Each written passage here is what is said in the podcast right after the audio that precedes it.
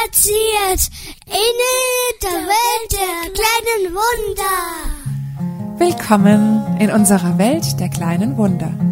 In unserem Podcast geht es rund um Frühgeborene, ihre Besonderheiten, unseren Alltag und unsere ganz speziellen Mama-Themen mit diesen tollen kleinen Menschen. Normalerweise sprechen wir viel über unsere Familien und vor allem natürlich über die Kinder. Heute wollen wir aber einmal über jemand anderen sprechen. Wir möchten nämlich gerne Danke sagen an die Pflegekräfte und Ärzte, die diesen Job ausführen und nicht nur die Babys medizinisch behandeln, sondern vor allem auch uns Eltern durch eine schwere Zeit begleiten. Sie haben viele Schicksale, die sie tagtäglich, vor allem auf der Intensivstation miterleben und müssen den schmalen Grat finden, bei dem sie sich einerseits selbst schützen und nicht alles an sich heranlassen aber auf der anderen Seite ihre Menschlichkeit bewahren. Vielen dieser Menschen sind wir während unserer Klinikzeit begegnet und heute möchten wir von Herzen Danke sagen und großen Respekt vor ihrer tollen Arbeit ausdrücken. Los geht's! Wir haben dieses Thema schon von Anfang an auf unserer Liste stehen und finden es gerade jetzt passend, darüber zu sprechen, weil ja im Moment die Aufmerksamkeit der ganzen Republik auf den Ärzten und dem Pflegepersonal liegt. Sie werden allen voran genannt, wenn es um die sogenannten systemrelevanten Berufe geht. Leute stehen klatschend auf den Balkonen und die Kanzlerin betont immer wieder ihre Dankbarkeit für die Helfer. Ich bin ehrlich, ich weiß nicht so recht, was ich davon halten soll. Einerseits denke ich, na klar, danke für die Person, die da so viel leisten. Und andererseits frage ich mich aber auch, warum denn bitte schön erst jetzt? Natürlich ist es äh, jetzt noch eine nie dagewesene Ausnahmesituation und schwerer denn je. Stationen wurden umgerüstet und als Corona-Station ausgestattet. Personal wurde umgeschichtet, Überstunden gemacht, alles auf das Schlimmste vorbereitet. Aber diese Menschen waren schon immer da. Und wenn man mal eine Zeit lang im Krankenhaus gewohnt, gelebt hat, so wie wir das getan haben, dann weiß man auch, dass die Arbeit des Personals dort nicht erst jetzt beachtenswürdig ist, sondern dass diese Berufsgruppen schon immer unseren Dank und unsere höchste Anerkennung verdient haben. Und wenn ich so an die Zeit auf der, gerade auf der Intensivstation denke, hat sich das für mich alles angefühlt wie eine unaufhaltsame Talfahrt, so wie eine mehrspurige Autobahn ohne Ausstieg und du bist ständig auf der Suche nach Halt und ja, auch nach kleinen Lichtblicken. Wer kann dir das denn geben? Freunde und Familie stehen selbst unter Schock, sind ratlos, wie sie mit der Situation umgehen sollen und haben selbst Ängste und Fragen. Andere Eltern geben schon Halt, wenn man die richtigen findet die zu einem passen, so wie wir beide. Genau. Ähm, und ähm, ja, wir haben aber jetzt auch gerade von einer Hörerin gehört, dass es auch gerade vor allem jetzt auch sehr schwierig ist, Anschluss zu finden. Es ist sowieso schon jeder mit sich selbst und mit seinem Kind beschäftigt und dann ähm, stehen auch eventuell immer mal wieder Zimmerwechsel an, gerade jetzt in dieser Zeit. Und da fühlt man sich schon mal sehr alleine. Und dann sind da eben die Ärzte und Krankenschwestern, ähm, diese Menschen, die teilweise schon viele Jahre in ihrem Beruf sind vieles miterlebt haben und in denen dann auch ähm, viele Eltern den Halt sehen und sich Antworten er erhoffen. Tröstende Worte, Prognosen und die immer wieder die gleichen Fragen gestellt bekommen. Also ich persönlich habe sehr viel in die Ärzte und Krankenschwestern reingelegt und habe immer die Ohren gespitzt, wenn gesprochen wurde, um so viel wie möglich mitzukriegen und auch zu verstehen. Und habe sehr viele Fragen gestellt und manchmal auch immer wieder die gleichen, weil ich etwas doch noch nicht verstanden hatte und alles irgendwie aufgesaugt, um mit der Situation besser zurechtzukommen und das Ganze für mich im Kopf irgendwie sortiert zu bekommen. Und das ist doch ganz schön viel, was da von den Menschen verlangt wird. wird. Und das ist ja auch nur die Elternbetreuung. Ich weiß gar nicht, ob das überhaupt in die Arbeitszeit mit eingerechnet wird. Wahrscheinlich ist das nicht so. Die Hauptaufgabe besteht ja in der medizinischen Betreuung und Versorgung der in unserem Fall ganz kleinen Patienten. Und wir als Familie, kann ich sagen, haben uns auf jeden Fall sehr gut betreut gefühlt in der Klinik und empfinden eine große Dankbarkeit dafür. Es ist ja nicht so, dass es immer einfach ist oder auch toll wäre, seine Tage im Krankenhaus zu verbringen. Im Gegenteil. Während man da ist, fühlt es sich definitiv nicht immer gut an. An solchen Tagen dann dankbar zu sein, ist nicht einfach. Es gibt vielleicht sogar Tage, an denen man Ärzte, Pfleger, Krankenschwestern und überhaupt alle Kliniken verflucht. Aber seid mal ehrlich, wolltet ihr in einem Land leben, in dem die Versorgung nicht so großartig ist wie in Deutschland? Und rückblickend können wir ganz klar sagen, wir sind einfach nur dankbar für die Versorgung, die Möglichkeiten, die Chancen, fürs Känguruen, für Elternzimmer, für Gespräche am Inkubator, für einfühlsame Worte, Seelsorge in Notzeiten, für Pumpzimmer, ja irgendwie echt sogar für Pumpzimmer. Darüber sprechen wir ganz sicher an anderer Stelle auch nochmal. Aber zurück zu den Ärzten beziehungsweise zu unserer Wahrnehmung von ihnen. Da kann ich euch eine Geschichte erzählen. Und zwar, als mein Mann nach der Geburt zum ersten Mal völlig aufgelöst und auch noch geschockt von dieser total überstürzten Geburt auf die Kinderintensivstation kam. Ähm, ich war ja noch durch die Vollnarkose ausgenockt und habe auch bis zum nächsten Tag durchgeschlafen. Da ist ihm ein älterer, erfahrener Arzt als erster über den Weg gelaufen und hat ihn tatsächlich wenig einfühlsam, aber halt sehr kurz und knapp faktenorientiert darüber informiert, dass es um unsere Kinder nicht so gut stand. Also wie hat er das gemacht? genau, ähm, der, der hat das eigentlich so gemacht, dass er zu meinem Mann gesagt hat, ach, die Zwillinge, das sind ihre, ja gut, dem geht's gut, dem geht's nicht gut. Und dann ist er wieder rausgelaufen. Oh Gott. Das war irgendwie ganz schön hart. Und die Geschichte erzählt mein Mann heute auch noch, wie ihn das erstmal total aus den Latschen gehauen hat. Aber als wir dann nach sechs Monaten Klinikaufenthalt nach Hause gehen durften, haben wir uns von diesem Arzt persönlich verabschiedet. Also wir haben ganz gezielt ihn auch gesucht und haben ihn gefragt, ähm, und hätten Sie das gedacht, dass wir mit zwei gesunden Jungs nach Hause gehen? Und er hatte die echt die Größe und war auch ehrlich genug zu sagen, nö, das hätte ich nicht gedacht. Also einer vielleicht, aber zwei auf gar keinen Fall. Und heute kann ich das so locker erzählen und mein Mann eben auch, weil wir während der Zeit im Krankenhaus genau diesen Arzt total zu schätzen gelernt haben. Und zwar wegen seiner unglaublich großen Erfahrung und seiner tollen Art, mit den Kindern umzugehen und eigentlich auch, ich würde jetzt sagen, immer der richtigen Einschätzung des Kindes und der besonderen und ja manchmal auch echt richtig kritischen Situationen. Ärzte sind diejenigen, die uns die guten oder schlechten, je nachdem, Nachrichten überbringen. Und damit werden sie automatisch zum Gegenüber für unsere aufgewühlte Gefühlswelt, ob sie das wollen oder nicht. Wir sind im emotionalen Ausnahmezustand und sie müssen unsere Emotionen auffangen und abfedern. Das kann der eine besser als der andere und mit den Jahren kommt sicher auch die Erfahrung dazu. Jeder lernt für sich damit umzugehen, denn das gehört ja halt einfach zu dem Job, obwohl es sicher nicht die Kernaufgabe ist. Dabei kann ich gar nicht so richtig sagen, was ich persönlich besser finde. Der wenig einfühlsame, aber fachlich perfekte Typ, der mir die Fakten knallhart um die Ohren haut, auch wenn sie unangenehm sind oder wehtun, oder der super empathische Typ, der die Dinge schön redet, damit sie bloß eben nicht wehtun, auch wenn sie vielleicht furchtbar sind, aber manchmal verzerrt es halt die Realität so ein bisschen. Ich meine, keiner wird Arzt, weil er Familienangehörigen schlechte Nachrichten schon beibringen will.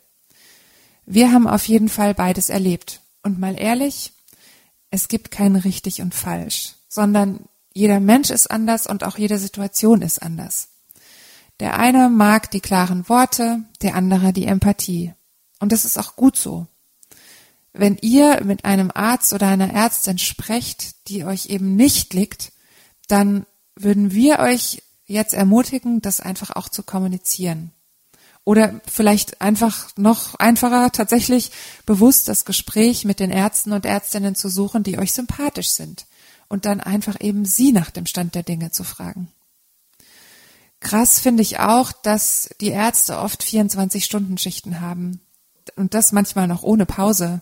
Das darf keine andere Berufsgruppe. Jeder Lkw-Fahrer muss nach vier Stunden Pause machen. Nur die Ärzte dürfen durchschuften. Und dabei halten sie doch das Leben unserer Kinder in ihren Händen. Auch das sollten wir als Eltern durchaus im Kopf haben, wenn wir uns über unsensible Gespräche und ungenügende Informationen aufregen. Ja, klar, es geht um unsere Kinder. Und für die ist natürlich nur die beste Versorgung gut genug. Aber genau deswegen nehmt Rücksicht aufeinander. Die Versorgung der Kinder funktioniert einfach am besten, wenn Ärzte und Eltern zusammenarbeiten. Ich weiß genau, was du meinst. Ich hatte auch das eine oder andere Mal Situationen, die im Nachhinein absolut überhaupt nicht einfü einfühlsam waren oder nicht nur im Nachhinein, sondern auch in der Situation und bei denen man sich dann hinterher wünscht, man könnte nochmal zurückspulen und dann auch genau das Richtige erwidern oder auch mal zu sagen, hey, guck doch mal auch auf meine Gefühle, wenn du mir jetzt hier was, was rüberbringst. Für uns war das auch ein Lernprozess und wir haben uns dann so einen Arzt unseres Vertrauens ähm, rausgepickt und nicht immer noch die Meinung und die Meinung. Das war schon so am Anfang, ne, da will man ja ganz viel wissen und dann ähm, immer alle nochmal gefragt und nochmal abgesichert, so noch eine Meinung und noch eine Meinung. Da wirst du ja verrückt. Und ähm, genau, wir hatten dann diesen einen Arzt und immer wenn wieder eine Situation war, mit der wir, ja, die wir entweder nicht verstanden haben oder wo wir auch vielleicht mit der Aussage eines anderen Arztes nicht so viel anfangen konnten, dann haben wir immer gewartet, bis unser Doktor wieder da war und haben uns alles nochmal von ihm erklären lassen. Und wir haben sehr viel gefragt und dann haben wir wieder was nicht verstanden und dann sind wir am nächsten Tag nochmal hin und haben nochmal Verständnisfragen gestellt. Und ähm, er war auch immer für uns da und hat uns nicht das Gefühl gegeben, dass er dadurch nicht zu seiner eigentlichen Arbeit nämlich der Arbeit am Kind kommt.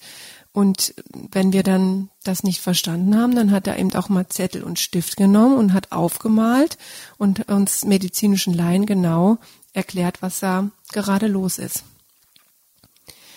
Und das Schöne ist, dass wir uns auch immer wieder über den Weg laufen. Also wir hatten ja nach unserer anfänglichen Klinikzeit ähm, immer mal wieder auch Krankenhausaufenthalte.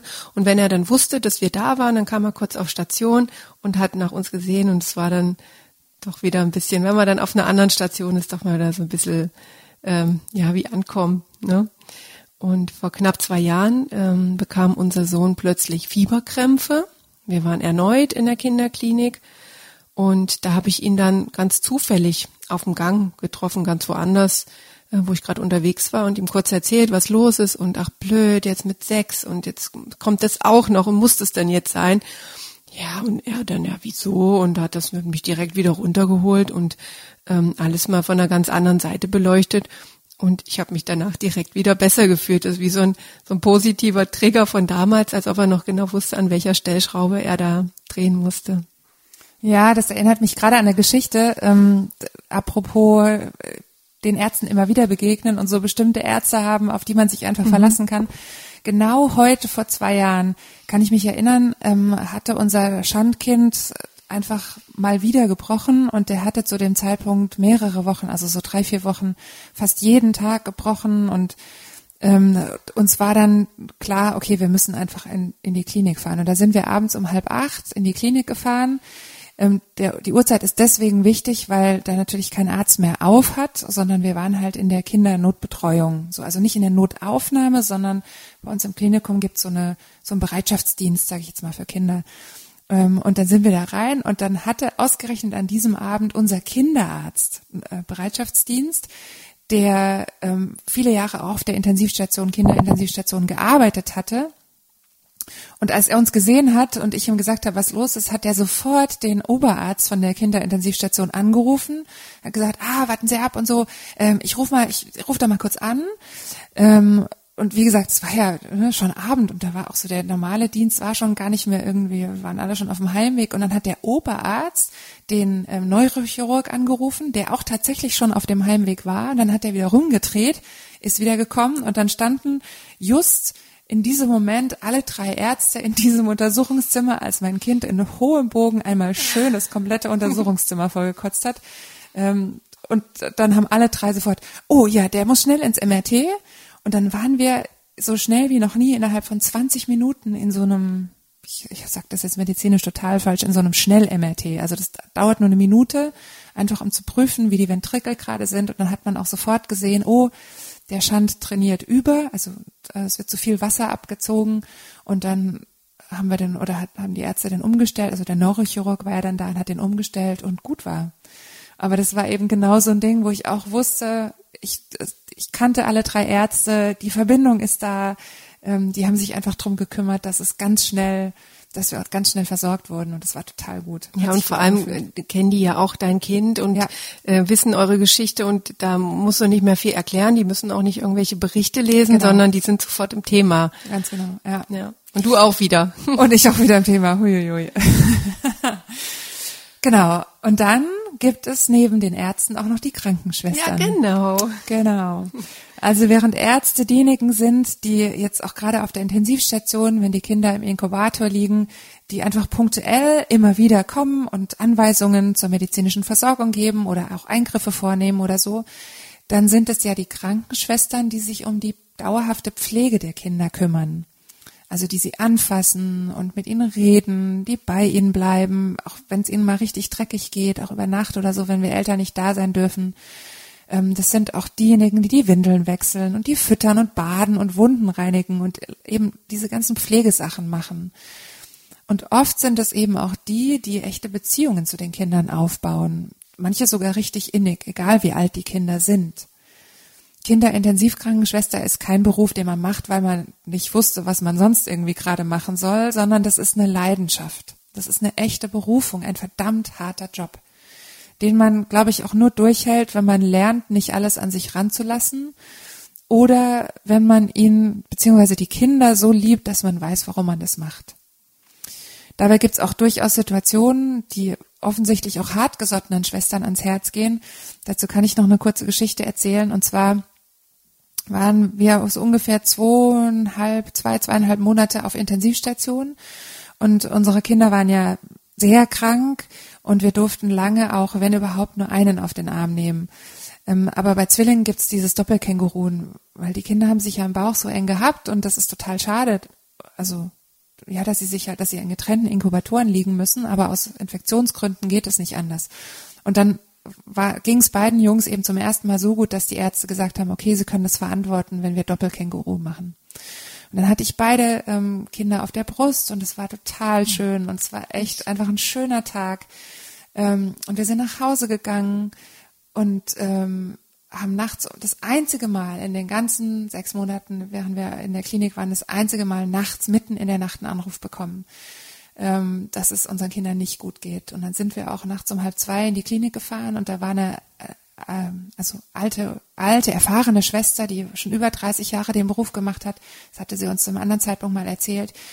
Ähm, und, und, die uns dann gesagt hat, dass die Jungs wahrscheinlich durch das Doppelkänguruen einfach ein Bakterium ausgetauscht haben und dadurch beide eine Sepsis bekommen haben und ähm, aufgehört haben zu atmen. Also sie mussten reintubiert werden und beiden ging es total schlecht.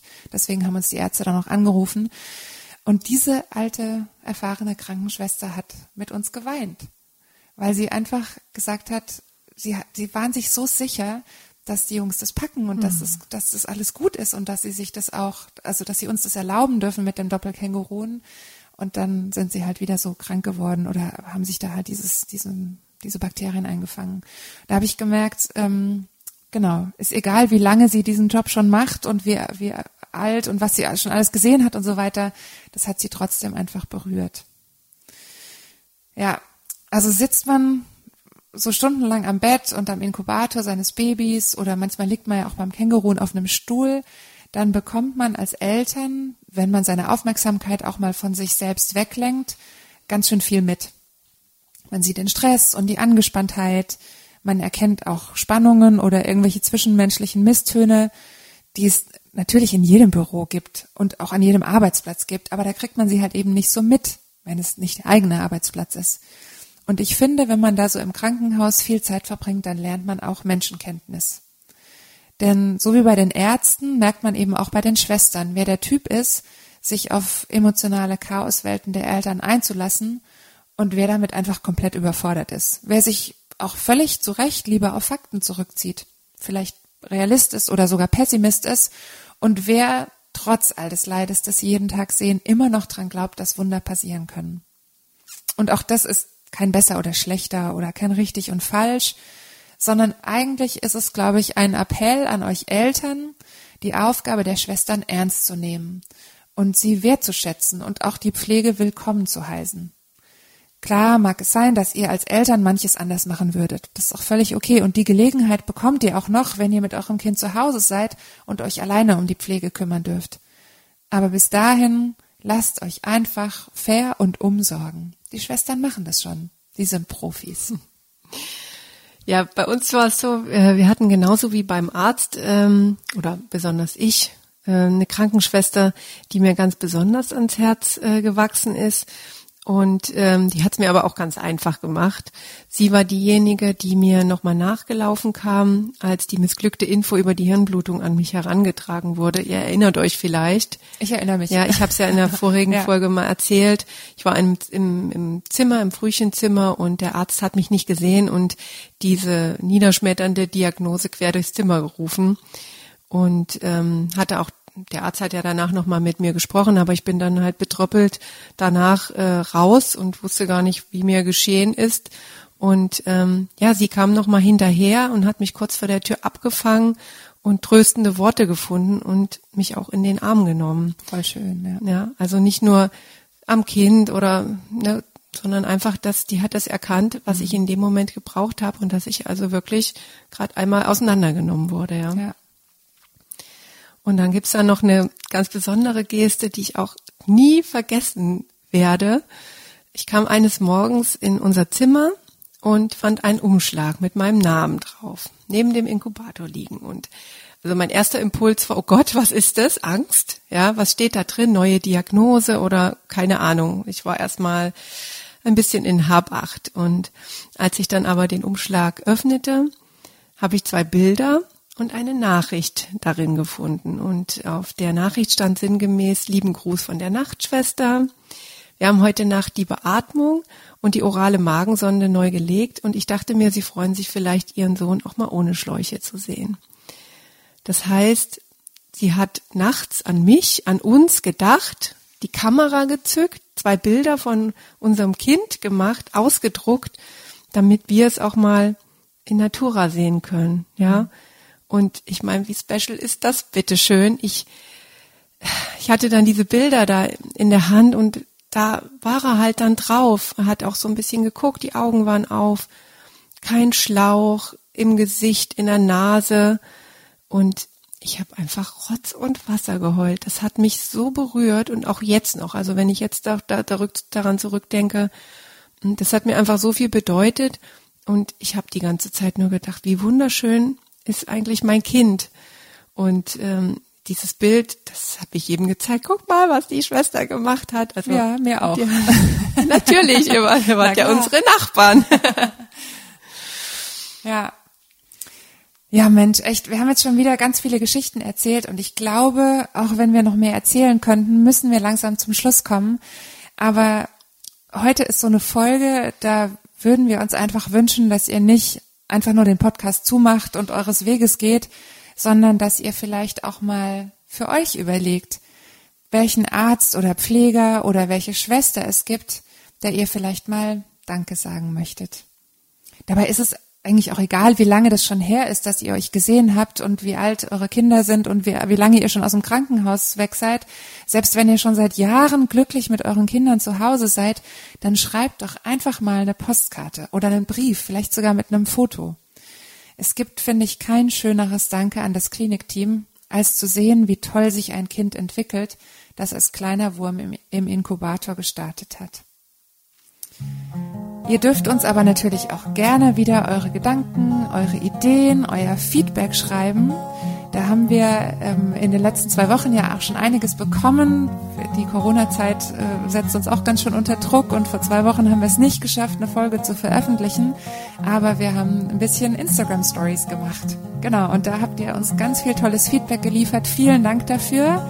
Und da können wir auch schon sagen, dass ähm, ich glaube, es gab nur ein Thema, bei dem, gedacht, bei dem wir gedacht haben, ah stimmt, das hatten wir noch nicht auf dem Schirm, aber alle anderen Themen sind bei uns auch echt schon in Planung und wir können euch versprechen, eins nach dem anderen, die werden wir abarbeiten. Finden wir super. Also vielen Dank für euer Feedback und gerne weiterhin auf Instagram könnt ihr einfach gucken nach ähm, Früchen Podcast oder ihr geht auf unsere Webseite www.weltderkleinenwunder.de da findet ihr unsere E-Mail-Adresse gleich links oben.